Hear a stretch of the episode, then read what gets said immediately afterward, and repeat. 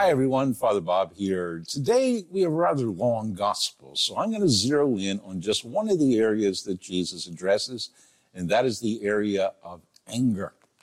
Now, understand something anger isn't always sin. As a matter of fact, when you begin to feel it, realize that anger is neither bad nor good. It's just a feeling. And usually it happens in response to someone stimulating it within us. Nobody wakes up in the morning and says, I think I'm going to be good and angry today. No, things bother us. The boss makes us angry because he doesn't affirm us. Our colleagues make us angry because they don't invite us to lunch. We get angry every night when we have to travel home on EDSA. But you know what? Where the most destructive kind of anger takes place is not in traffic, but it takes place rather in families, usually at the end of the day when everybody's home, especially if everybody's had a bad day Give an example.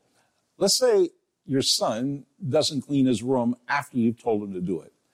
Now you're getting angry, and all the anger of the day has built up to the point at which you look in his room and it's still dirty. What do you do? Now your anger can either be sinful and poisonous, or it can be virtuous and healing.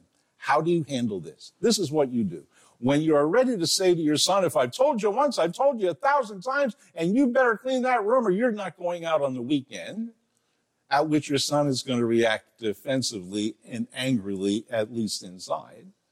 Do what my cardiologist tells me. Breathe.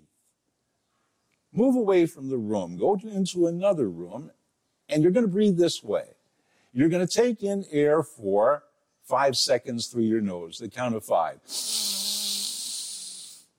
hold it for the count of five.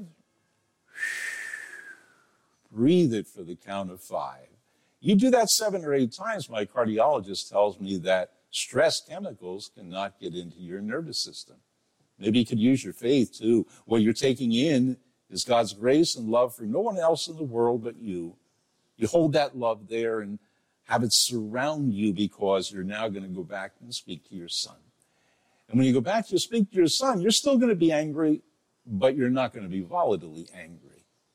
And you're going to say to him, you know, son, you know when I left a couple minutes ago?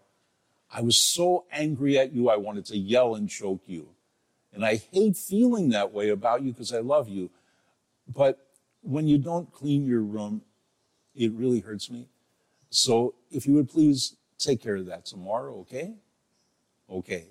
Now, how your son's going to react to that is quite a bit differently than he's going to react to you yelling at him. And you'll have the realization that you cannot change him. You can only change you in the way you relate to him.